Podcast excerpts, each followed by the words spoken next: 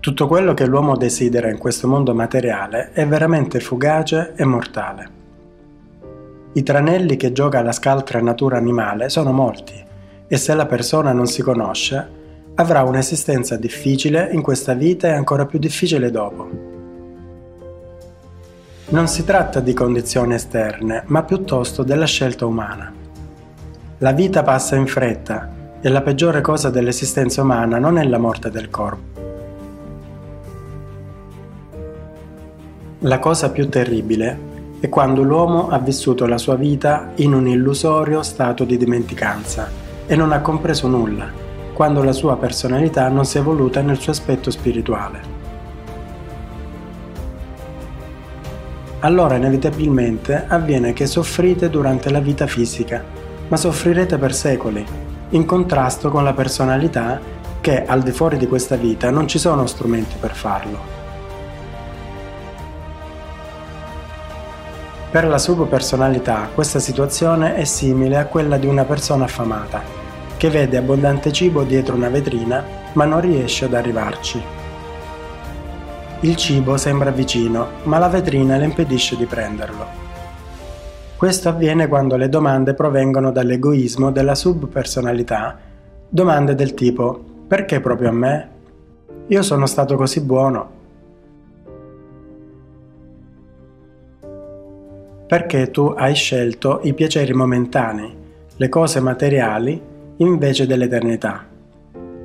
Perché nei tuoi pensieri hai segretamente bramato di avere potere sugli altri, hai accondisceso alla natura animale e agito contro la tua coscienza, perché hai passato ogni giorno del tuo egocentrismo sia nelle azioni che nei pensieri. E questi perché sono molti in ogni giorno della tua breve vita, dovunque tu guardi.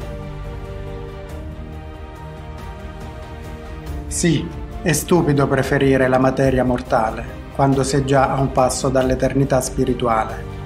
Il corpo morirà in ogni modo, ma che cosa vi rimarrà? In una persona appare la paura che la struttura materiale intelligente sia inevitabilmente distrutta e questa è la ragione principale per cui c'è una forte opposizione interiore a Dio e al suo mondo da parte della natura animale. Tale confronto appare quando il mondo spirituale e il mondo materiale entrano in collisione o si intersecano Questo fenomeno è descritto in alcune religioni come la battaglia tra gli arcangeli e gli angeli caduti. In realtà però queste sono pure associazioni. Questo non significa che qualcuno da qualche parte dichiara una guerra celeste per disputarsi l'anima umana. Tutto questo sta avvenendo ora, in questo momento, all'interno di ognuno di noi e il campo di battaglia è la nostra coscienza, i nostri pensieri, le nostre emozioni e desideri.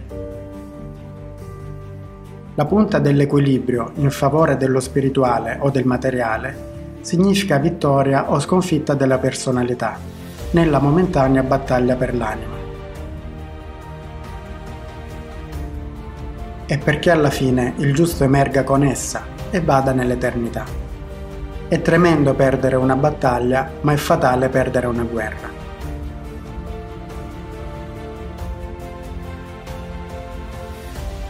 Perché l'uomo teme Dio? Prima lo ama e poi lo odia? Perché ognuno, a causa delle ripetute reincarnazioni della propria anima, sa nell'inconscio che esiste un mondo spirituale e che c'è Dio e ci sono gli esseri spirituali che lo servono. Questi ultimi sono chiamati angeli nelle leggende popolari, ma non sono come la gente li immagina secondo categorie associative delle religioni. Questi sono esseri che appartengono ad un'altra dimensione che è diversa dal mondo tridimensionale. Dopotutto, la realtà non può essere descritta con le parole. Ogni tentativo di una simile interpretazione del mondo sarà associativamente collegato nel pensiero umano a questo mondo e quindi la realtà verrà inevitabilmente distorta. Se questa informazione viene trasferita quando si è sotto il dominio della natura animale, allora voi stessi, incontrandola ripetutamente, vedrete quale forma queste leggende hanno e come in realtà spariscono. Prendiamo per esempio i racconti sul giudizio universale.